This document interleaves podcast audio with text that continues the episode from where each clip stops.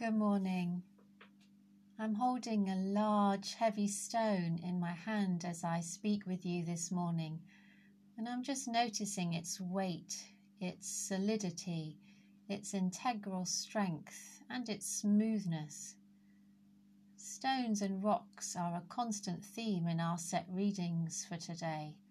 Stones are a sign of durability, something you can rely on and in Psalm 31, the Lord is referred to as a refuge, a strong rock, a crag, a castle, and tower. The writer wants the Lord to protect them and keep them safe.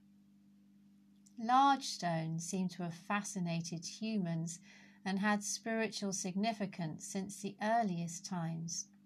Think of all the ancient sites of standing stones. As humans, we are subject to change, so perhaps stones to us are signs of eternity.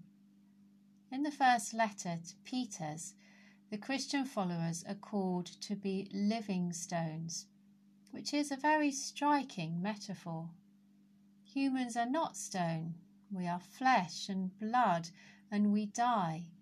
In some ways, we couldn't be more different from stone but nonetheless our faith roots us in an everlasting strength, giving us durability and some power. In faith, we find our strength, and we can be like rocks that others rely on, towers that bring refuge and safety. I imagine many of our listeners this morning have visited the small chapel at Bradwell, St. Peter on the Wall. It's a truly wonderful place to visit and will be one of the first places I go back to when we're allowed to travel again. I particularly like the altar. I don't know if you've noticed that on the altar three stones are set, and the three stones represent the three other communities that Cedd was involved with. The left stone is a gift from Holy Island, Lindisfarne, from where Cedd came from to Bradwell. The centre stone is a gift from the small island of Iona, the place where Christianity came to from Ireland. And the right stone is from Lastingham, where Cedd was to go to from Bradwell, and to sadly die there in 644. He went there to build a monastery, and he died of the plague. Three stones set in a stone altar placed within a small stone chapel on the edge of the land close to the seashore.